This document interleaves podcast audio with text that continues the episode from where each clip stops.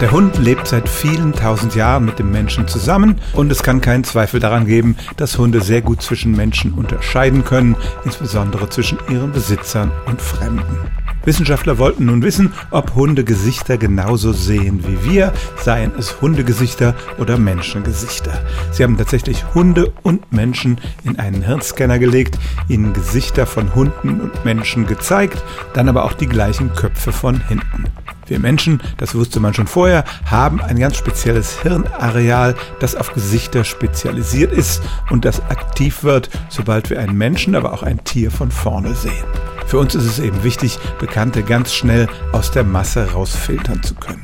Die Hunde dagegen interessierten sich auch für Gesichter, mehr für die Hunde als für die Menschen, aber sie interessierten sich genauso für die Hinterköpfe.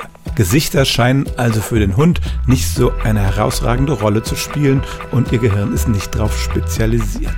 Das heißt nur nicht, dass sie überhaupt nicht zwischen Gesichtern unterscheiden können, aber es ist für sie nur ein Merkmal von vielen und sie verlassen sich zum Beispiel viel mehr auf ihren Geruch als auf das, was sie sehen.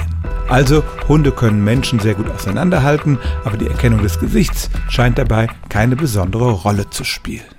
Stellen auch Sie Ihre alltäglichste Frage unter stimmtz.radio1.de.